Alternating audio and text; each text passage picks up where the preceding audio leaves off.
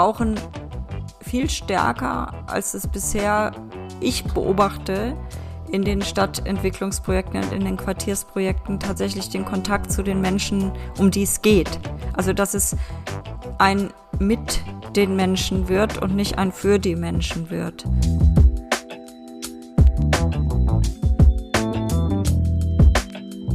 Hallo und ein herzliches Willkommen zu einer weiteren Folge unseres Podcasts Hallo Hamburg Stadt Neubauen.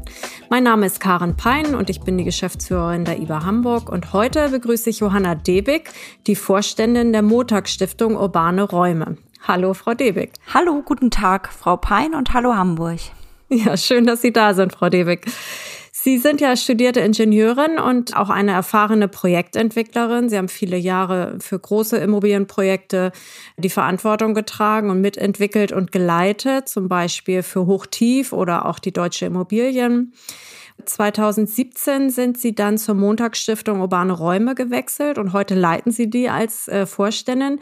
Vielleicht könnten Sie uns einmal kurz berichten, was Sie dazu bewegt hat, von der, aus der Wirtschaft hin zu einer gemeinnützigen Stiftung zu wechseln. Das ist doch ein spannender Schritt. Ja, ist ein spannender Schritt, vor allem weil es ja auch damit verbunden ist, von Hamburg ins Rheinland zu ziehen. Also das alleine ist ja schon eine große Entscheidung gewesen und da war auch Liebe im Spiel unter anderem ins Rheinland, muss ich ganz ehrlich zugeben. Aber natürlich war es auch so, dass ich an einem Punkt war, wo mir klar war, dass ich selbst auch gerne einen Beitrag leisten möchte, um die Gesellschaft zu transformieren hin zu mehr Chancengerechtigkeit. Ich habe eigentlich gar nicht gewusst bis dahin, dass es eine Stiftung gibt, die sich tatsächlich auch operativ dafür einsetzt, Stadtteilentwicklung, Quartiersentwicklung zu betreiben und diesen unternehmerischen und sozialen Ansatz zusammenbringt. Das hat mich total fasziniert. Und da ist ja die Grundlage, dass wir sagen, wir machen Immobilienentwicklung, Standortentwicklung, aber nicht um den Gewinn von wenigen zu maximieren, sondern stattdessen das Gemeinwohl zu fördern, also eine Art Gemeinwohlrendite zu generieren, ähm, wenn auch der Begriff Rendite da ein bisschen irreführend ist. Das hat mich total fasziniert und beglückt, äh, weil ich halt gesehen habe, ah, okay, also ich kann das, was ich an Erfahrungen habe, an Expertise habe, sehr sinnstiftend einsetzen. Und andersrum für die Stiftung sicherlich auch wertvoll, wenn jemand mit Marktkenntnissen und Kenntnissen darüber, wie denn Renditen erzielt werden, das Projekt unterstützen kann oder die Stiftung. Vielleicht können Sie noch einmal unseren Hörerinnen und Hörern ein bisschen ausführlicher berichten, was, was macht denn die Montagsstiftung und Worum äh, kümmert sie sich in dem Handlungsfeld urbane Räume? Mhm. Also ich würde da ein bisschen weiter ausholen und nochmal auf den Stifter zurückkommen, auf den Karl Richard Montag, der ja Unternehmer war, Projektentwickler war, dann später Investor war und in einem Alter, wo andere sich zur Ruhe setzen, sich entschieden hat, äh, nahezu sein gesamtes Vermögen in diese operativen Stiftungen zu geben. Der hat ähm, die Stiftungen sehr geprägt. Ich sage die Stiftung, weil wir eine ganze Stiftungsgruppe sind. Wir sind unter anderem drei operativ tätige Stiftungen, die Montagsstiftung Jugend und Gesellschaft, die Montagsstiftung Kunst und Gesellschaft und die Montagsstiftung Urbane Räume. Und das sind Handlungsfelder von pädagogischer Architektur, Digitalisierung im Bildungsbereich, Kunst und Gesellschaft und eben die Montagsstiftung Urbane Räume. Die Montagsstiftung Urbane Räume konzentriert sich jetzt seit etwa 2017, 18 auf das Initiieren von tatsächlich ganz handfesten operativen Projekten, wo wir auch in Stadtteilen in Immobilien investieren, um eine langfristige Perspektive auf mehr Gemeinwohl im Stadtteil zu entwickeln. Das tun wir natürlich nicht alleine, also aus der Perspektive von oben oder vom Raumschiff aus, sondern wir gehen ganz gezielt als Initiative, als Stadtteilakteurin in die Stadtteile rein und sind dann da auch vor Ort und wickeln, entwickeln das dann gemeinsam mit den Menschen vor Ort und den zukünftigen Nutzerinnen, wenn sie schon da sind. Mhm. Das nennen Sie ja auch das sogenannte Initialkapitalprinzip, ein etwas sperriger Begriff, aber ich glaube, den kann man mit ein paar Beispielen eigentlich ganz, ganz einfach darlegen. Sie investieren ja in leerstehende Gebäude und Gelände und erarbeiten dann gemeinsam mit den Stadtteilbewohnerinnen und Bewohnern neue Nutzungskonzepte. Vielleicht könnten Sie mal ein oder zwei solcher Beispiele schildern. Ja, das mache ich gerne.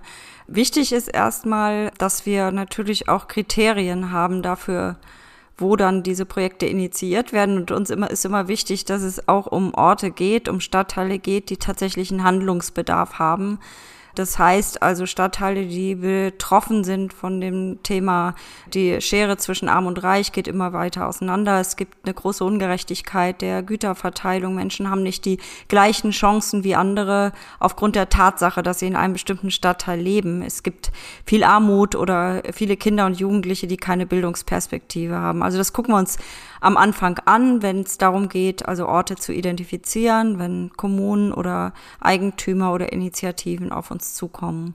Ich kann ein Beispiel sagen aus Wuppertal, äh, wo wir jetzt in Wuppertal Oberbarmen tätig sind mit dem Bob Campus.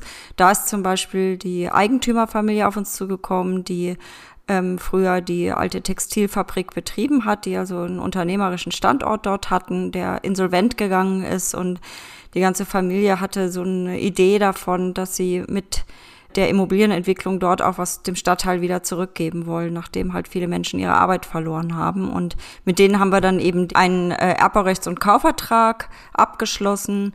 Und dieser Erbbaurechts- und Kaufvertrag, den wir abschließen in fast allen unseren Projekten bisher, der hat eine wichtige Grundlage. Das ist nämlich, dass die Eigentümerin oder der Eigentümer auf die Zahlung eines Erbbaurechtszinses verzichtet, solange das Projekt gemeinnützig ist.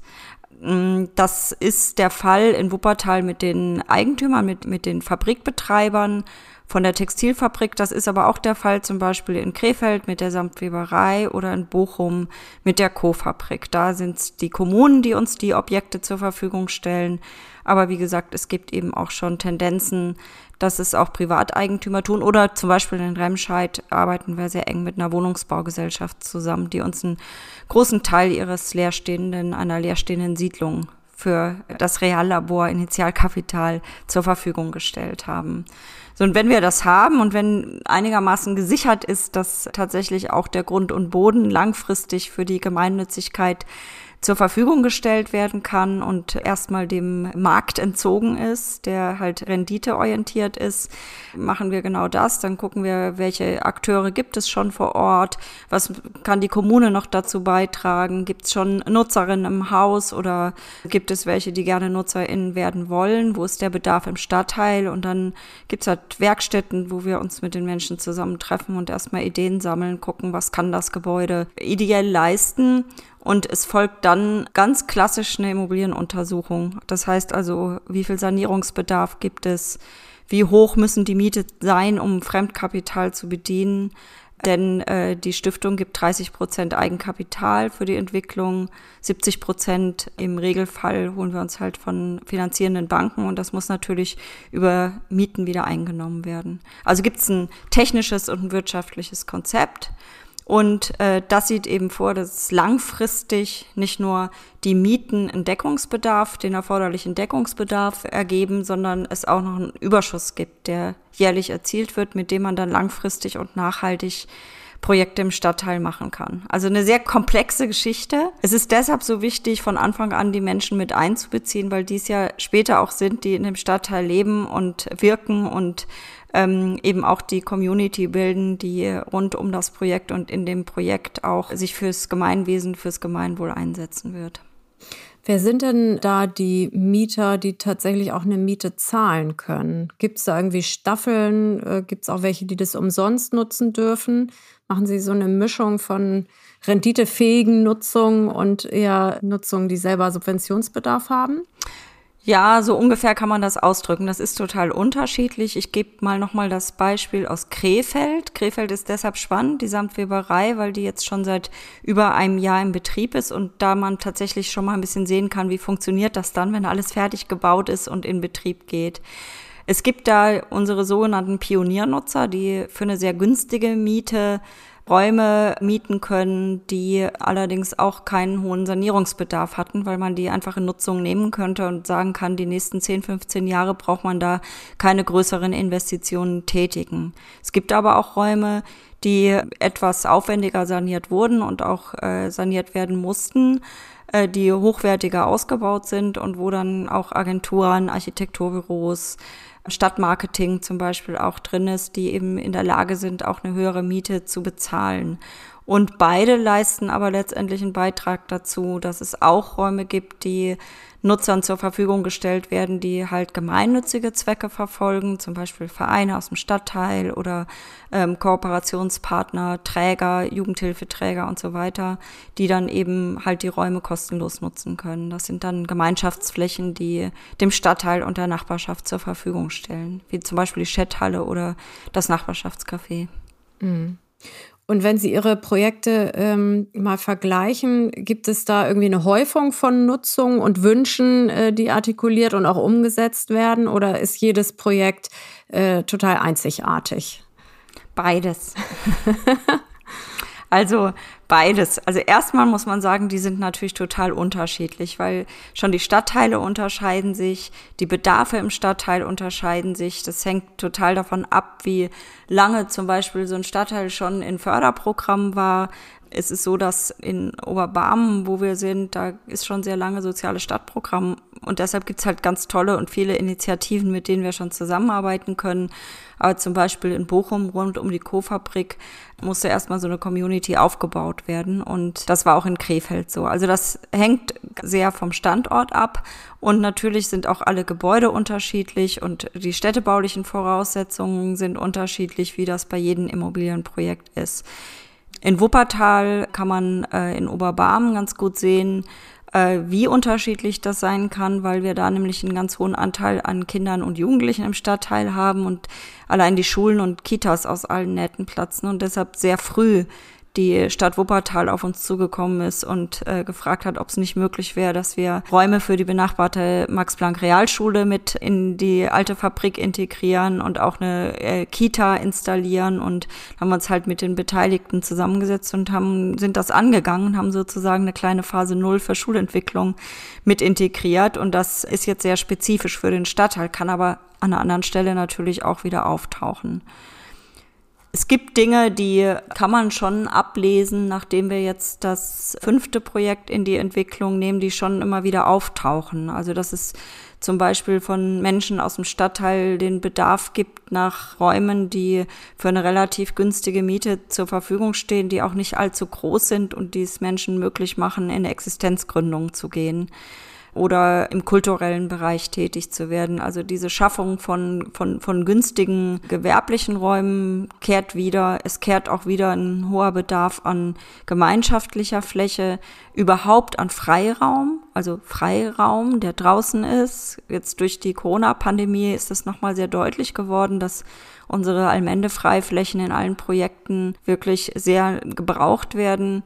Und natürlich günstiger Wohnraum, also bezahlbarer Wohnraum, haben wir ja auch in mehreren Projekten jetzt, dass wir mhm. Wohnraumförderung für dauerhaft niedrige Mieten bekommen haben und äh, entsprechend auch die Häuser saniert haben und Wohnung, Wohnraum geschaffen haben. Mhm, also gemischt genutzte Objekte mit Büro, Arbeiten, Werkstatt, Soziales und auch Wohnen.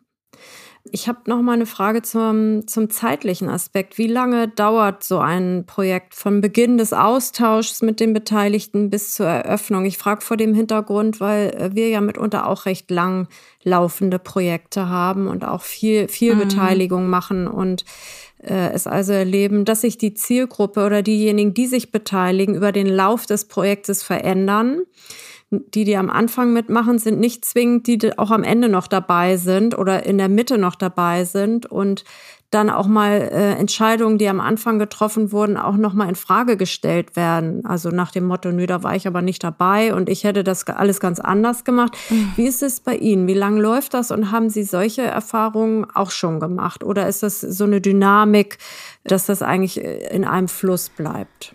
Also erstmal auch da hängt es wieder von der Größe des Projektes ab.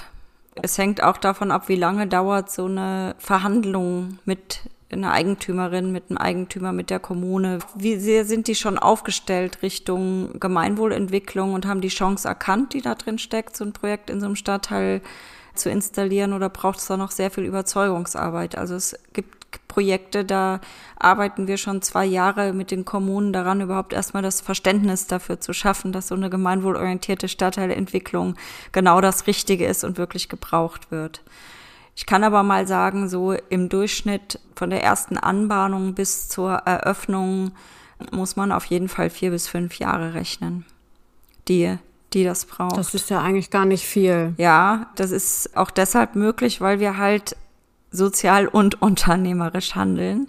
Und das ist vielleicht auch ein Unterschied zu dem Thema, wenn man jetzt als Kommune mit einer Initiative arbeitet, die sich auch erstmal als Unternehmer oder als Investorin finden muss, wo erstmal Rollen verteilt werden müssen, wo die Leute auch das nötige Know-how erstmal entwickeln müssen, wirklich auch in zum Beispiel eine Bauherrinnenschaft zu gehen. Wir sind ja als äh, Montag-Stiftung Urbane Räume mit der Karl-Richard Montag Förderstiftung zusammen tatsächlich auch Investorin. Das heißt, wir sind dann, gründen eine gemeinnützige Projektgesellschaft, die hat ihr Büro dann vor Ort, so ein bisschen wie die Planbude bei den Esso-Häusern in Hamburg.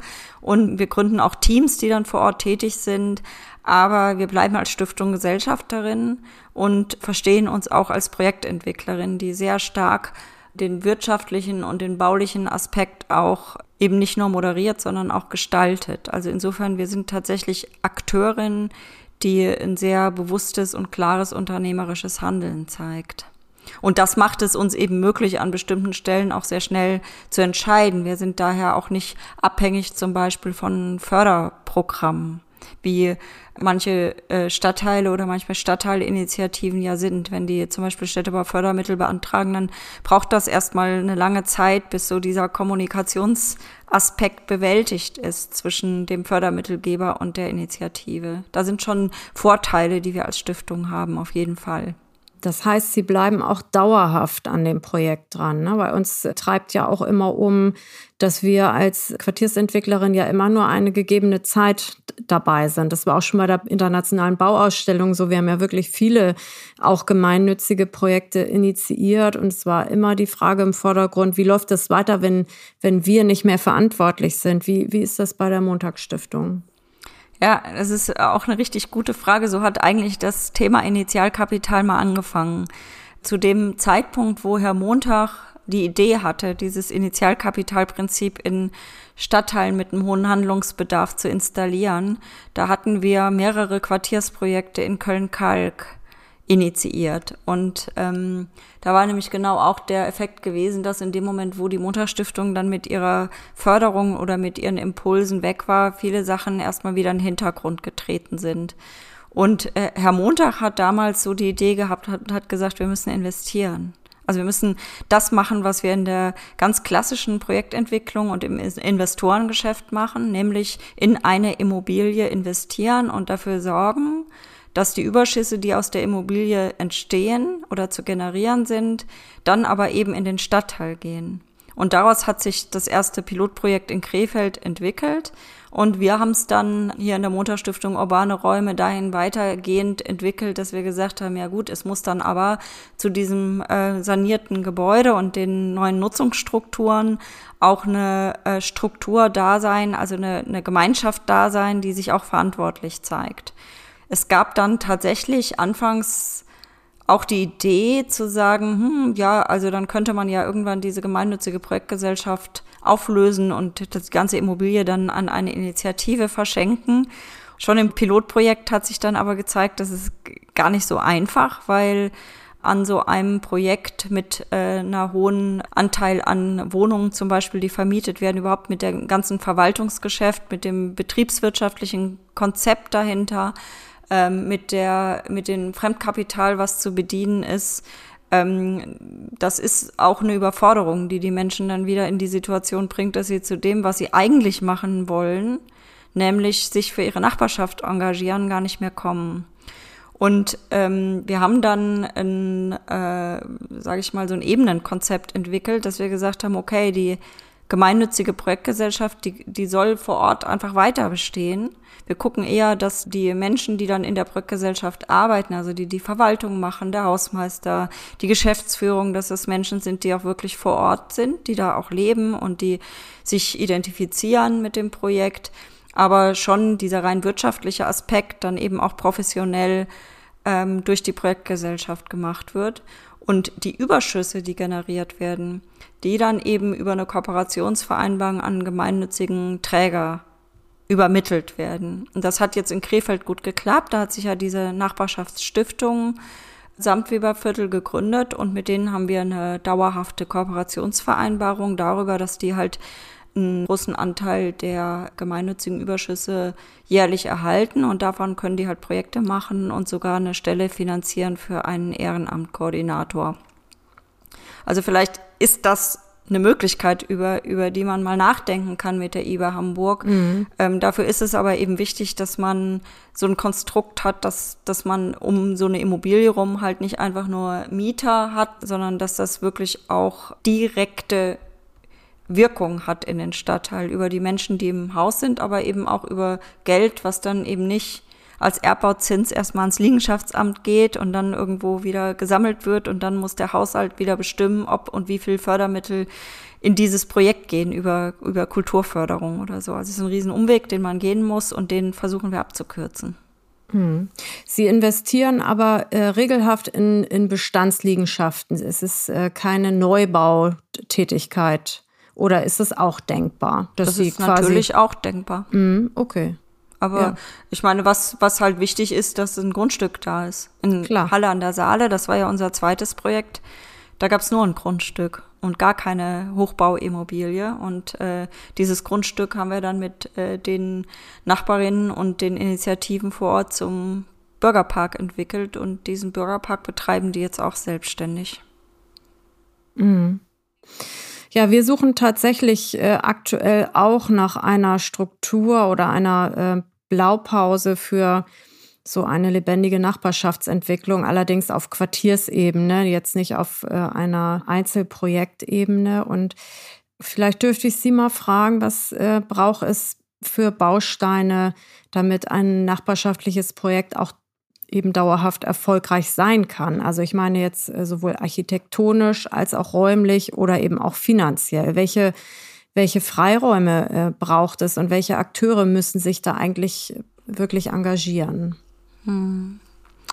Also vielleicht erst noch mal zu dem Thema Quartiersentwicklung. Das ist schon ein Anspruch, den wir mit unseren Projekten auch haben, wo wir uns sicherlich treffen, weil die Idee ist immer bei den Initialkapitalprojekten, dass sie nicht nur für sich selber stehen, sondern langfristig eben eine Wirkung ins Quartier haben und letztendlich nie für sich selber steht und auch nicht dafür, dass sich alle da drin wohlfühlen, sondern dass es dauerhaften Impact, also eine Wirkung Quartier hinein gibt. Also je nach Bedarf, sei es, dass es Bildungs- und Qualifizierungsmöglichkeiten für Jugendliche gibt, die keinen Schulabschluss haben oder Menschen, die lange nicht mehr in Arbeit waren oder Menschen, die einen Migrationshintergrund haben, Geflüchtete, die in einem Ankommensquartier einen Ort suchen, wo sie sowas wie einen Anschluss für eine Entwicklung von einer ähm, vom Gemeinschaft finden können. Also das sind alles Dinge, die uns auch wichtig sind und die letztendlich, wenn Sie fragen, welche Menschen braucht man, dann würde ich sagen, wir brauchen viel stärker, als es bisher ich beobachte, in den Stadtentwicklungsprojekten und in den Quartiersprojekten tatsächlich den Kontakt zu den Menschen, um die es geht. Also dass es ein mit den Menschen wird und nicht ein für die Menschen wird.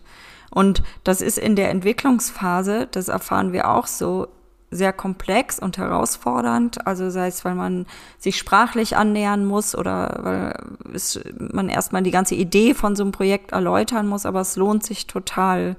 Also zumindest ist es bei uns so in den Quartieren, dass wir es schon mit einer sehr vielfältigen Gesellschaft zu tun haben in, dem, in den Stadtteilen, in denen wir unterwegs sind und wir schauen, dass wir die Menschen, die in ihrer Vielfalt dort leben, dass die, dass die eben auch ihren Platz im Projekt finden und auch mitgestalten können. Und das braucht vor allem eins Zeit und Möglichkeiten des Ausprobierens. Also nicht nur diskutieren und äh, irgendwie Wünsche an die Wand kleben, sondern Workshops, Mitmachworkshops, wo auch mal gebaut wird, wo auch mal gebastelt wird, wo auch mal miteinander irgendwie gefeiert wird, aber vor allem eben auch gestaltet wird. Also nicht jeder will irgendwie über ähm, Gesellschaftsmodell diskutieren. Es gibt auch Menschen, die wollen einfach gerne äh, mit der Schubkarre Kompost in ein Beet bringen und dann eben mhm, gucken, wie irgendwie die Möhrchen wachsen, ja. ja? Und das, genau. äh, diese, diese Freiräume, die braucht es auf jeden Fall zum wirklichen Mitgestalten, zum Mitbauen und zum Mitmachen. Und kommt es da auch zu Konflikten, also dass es konträre Haltung gibt, was, was gewollt und gewünscht wird und müssen Sie da, oder wer, wer vermittelt dann zwischen Interessenskonflikten? Macht das die Projektgesellschaft dann oder? Also in der Phase der Umsetzung, also der Planungs- und Baumaßnahmen, sind wir ja noch sehr, sehr, sehr stark mit auch einem größeren Team vor Ort und da haben wir schon auch eine moderierende Funktion, auf jeden Fall. Wenn es dann eher darum geht, dass wir einen langfristigen Kooperationspartner haben, um die Gemeinwohlarbeit im Stadtteil zu machen, dann ziehen wir uns aus dieser moderierenden Rolle aktiv eher zurück und vertrauen auf das Thema Selbstorganisation. An der Stelle ist es halt total wichtig, sich sehr sensibel auf das Thema Gemeinschaftsbildung einzustellen. Und damit sich wirklich eine Gemeinschaft bildet, ist es, glaube ich, gar nicht anders möglich, als dass es auch Reibungen gibt und es auch Stellen gibt oder, oder, oder Zeiten gibt oder Zeitpunkte gibt im Projekt, wo, wo die Menschen irgendwie sich einfach auch mal streiten müssen, sich auseinandersetzen müssen, sich reiben müssen, um dann wieder zusammenzufinden und auf der Basis wirklich gut zusammenarbeiten zu können. Also dieses, dieses Streiten, von dem Sie sprechen, diese Interessenskonflikte aushalten und das einfach willkommen heißen als etwas, was unbedingt notwendig ist, damit eine notwendige Vertrauensstruktur sich überhaupt bilden kann. Mhm, aber es braucht eben auch eine Struktur. Also das ist auch, was wir so feststellen. Man kann auch viele tolle öffentliche Räume zur Verfügung stellen, aber es braucht irgendwie doch Organisationseinheiten, die auch die Nutzung moderieren, organisieren äh, und da eben auch äh, verhandeln. Deshalb äh, sind wir im Moment dabei, uns mit diesem Thema des Quartiersmanagements näher auseinanderzusetzen. Ist das was Temporäres? Kann das irgendwann entfallen oder muss das was Dauerhaftes sein? Und bei uns kommt natürlich noch hinzu, dass wir halt auch äh, Quartiere haben, wo die zukünftigen Nutzer ja noch gar nicht feststehen. Ne? Das kenne ich auch. Ja, und, und dann verändert sich tatsächlich, äh, verändern sich die Beteiligungsgruppen auch immer noch mal. Also das ist durchaus eine Herausforderung. Aber äh, ich würde Sie unbedingt gerne noch mal fragen, weil wir Sie ja nun ans Rheinland äh, ausgeliehen haben. Wenn Sie, schön gesagt. ich, ich würde das ja noch nicht als erledigt ansehen. Wer weiß, was sich im Leben noch so tut, Frau Debig. Aber wenn Sie jetzt mit dem, was Sie da seit 2017 machen, nochmal an Hamburg denken, kommen da Assoziationen, sind, gibt es hier in Hamburg Räume oder Projekte, wo Sie sagen, die machen eigentlich das Gleiche oder ach, wenn, wenn, wenn die mal gewusst hätten, dass es sowas wie die Montagsstiftung gibt oder Mensch, die müssten mich eigentlich mal anrufen, damit wir da mal was machen können oder gibt es auch äh, irgendwie gelungene Projekte? Sie sprachen eben schon die ESSO-Häuser an. Was kommt Ihnen da so in den Sinn? Also ich muss jetzt, wenn Sie das sagen, spontan an ein Projekt denken, wo ich wirklich total großen Respekt vor habe und wo ich finde, dass die eine sehr, sehr tolle Stadtteilarbeit auch machen sehr mutig sind und auch ausdauernd. Das sind die Kebab-Leute in Altona. Kulturenergiebunker heißen, heißt das, glaube ich. Und mit denen haben wir tatsächlich auch schon mal überlegt gehabt, ob das auch ein Initialkapitalprojekt sein könnte. Und in Hamburg ist es halt immer so eine Sache. Äh, Hamburg ist letztendlich eine Stadt, der es ganz gut geht. Also im Verhältnis zu dem, was zum Beispiel hier im Ruhrgebiet oder im Bergischen los ist, würde ich mal sagen, kann sich die, kann sich die Stadt Hamburg eigentlich vieles leisten, was sich Städte, die halt einen Nothaushalt haben oder die halt äh, unter starken Armutstendenz leiden, nicht leisten können. Wie gesagt, also dieses Thema äh, Kulturenergiebunker fällt mir ein weil die das halt einfach auch schaffen, sehr kleinteilig und sehr liebevoll die Nachbarschaft in ihre Gartenprojekte und so mit einzubeziehen, also sehr lebensnah sind.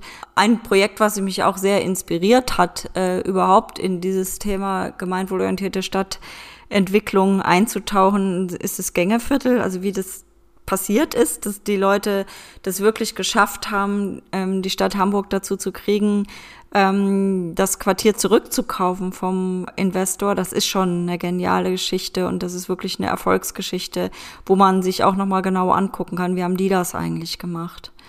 Ich kenne allerdings so ein Projekt, wo jetzt wirklich so eine Stiftung, ich meine, klar, wir haben natürlich in Hamburg auch super Stiftungen, ne, die äh, Lavrens Stiftung und so, also die sich auch sehr engagieren für gemeinwohlorientierte Projekte. Also da fällt mir vieles ein. Also Hamburg ist da Vorreiterin, hat einfach richtig großartige äh, Gruppen, die sich zivilgesellschaftlich engagieren. Mhm.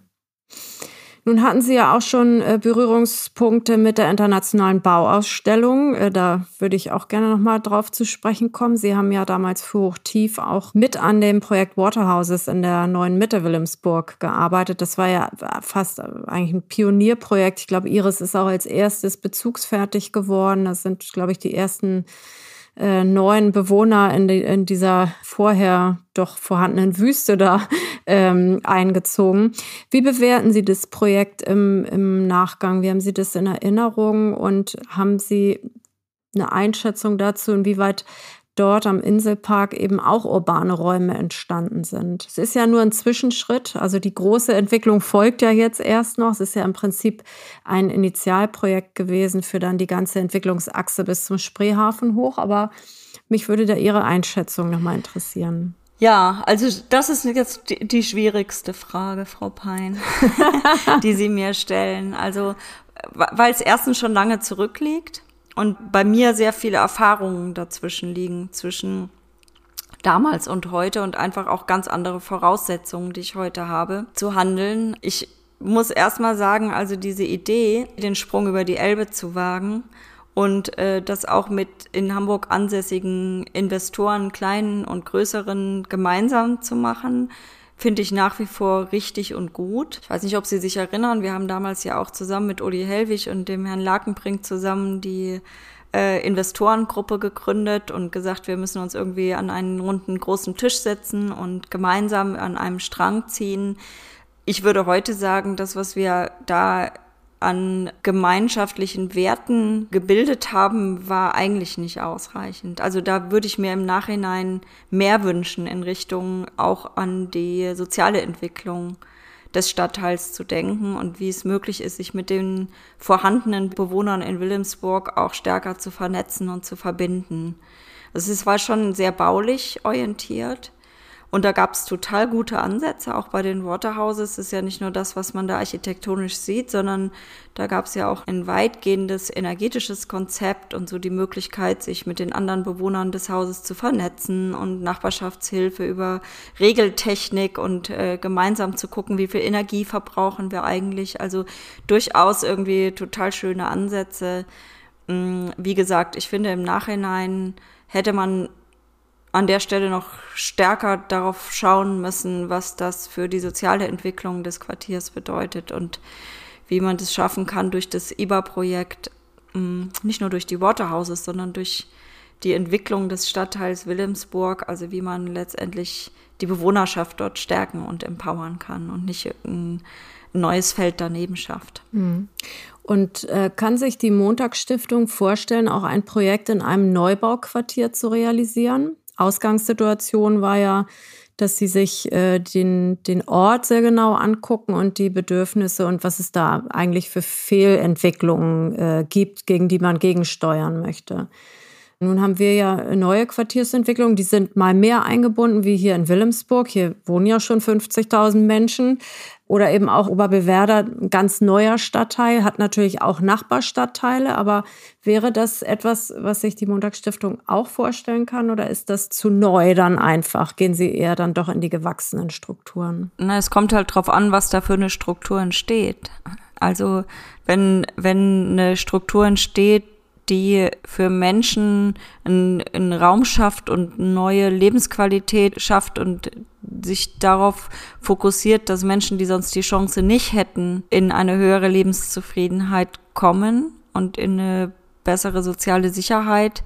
Und es könnte ein Projekt von uns dazu dienen, das nachhaltig zu sichern, dann könnte ich mir das schon vorstellen. Man, man müsste vielleicht dann noch viel weiter denken und mal überlegen, ob man das Prinzip Initialkapital nicht auf eine Stadtteilentwicklung äh, projizieren könnte und äh, damit auch den Hebel noch größer macht. Also wenn man einen neuen Stadtteil entwickelt und dadurch, dass man das Initialkapitalprinzip anwendet, die Stadtteilrendite, die entsteht, noch vergrößert und dadurch wirklich eine, eine hohe soziale Entwicklung des Quartiers möglich macht, die auch auf Empowerment basiert, die demokratische Strukturen schafft, damit die Menschen für sich selbst entscheiden können, dann wäre das ein großes Experiment. Da könnte ich mir schon vorstellen, dass es interessant wäre. Absolut, ja. Das, sowas gibt es, glaube ich, noch nicht. Das müsste man wirklich mal durchdenken, wie das äh, funktionieren könnte und welche Effekte das haben könnte. Also das glaube ich, wäre revolutionär sozusagen.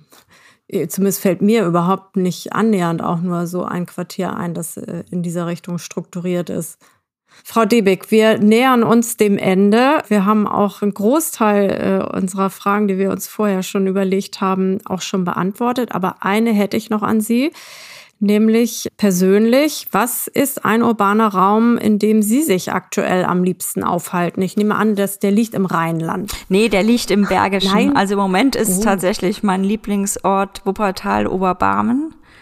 Einfach deshalb, weil es so total lebendig ist, von Vielfalt geprägt, wenn man da schon aus dem Bahnhof aussteigt und einfach merkt, irgendwie, hier sind total viele junge Menschen, hier gibt es so kleine Imbisse und Geschäfte, die äh, einfach total vielfältig sind und die widerspiegeln, in welcher Gesellschaft wir eigentlich wirklich leben, nämlich in einer Gesellschaft von Menschen, die aus allen möglichen äh, Herkunftsländern kommen. Dann ist es dort auch so, dass Wuppertal überhaupt super spannend ist. Also jeder Hamburger sollte eigentlich, wenn es mal schafft oder wenn sie es mal schafft, aus Hamburg rauszukommen, mal nach Wuppertal fahren, weil ähm, das ist wirklich unglaublich. Da ist eine ganze Eisenbahntrasse in eine Fahrradtrasse umgebaut worden aufbauend auf bürgerschaftliches Engagement. Es gibt unheimlich viele Initiativen, die sich gebildet haben und die wirklich aus eigener Kraft und mit ganz viel Ehrenamt nachbarschaftliche Strukturen schaffen. Das finde ich ganz bewundernswert.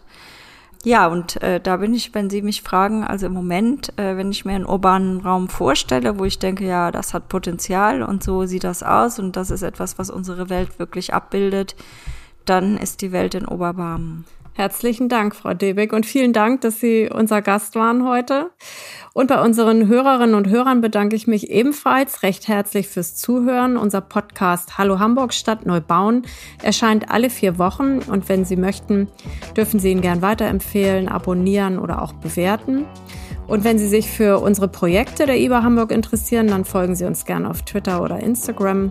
Mein Name ist Karen Pein und ich sage auf Wiedersehen bis zum nächsten Mal. Auf Wiedersehen und vielen Dank.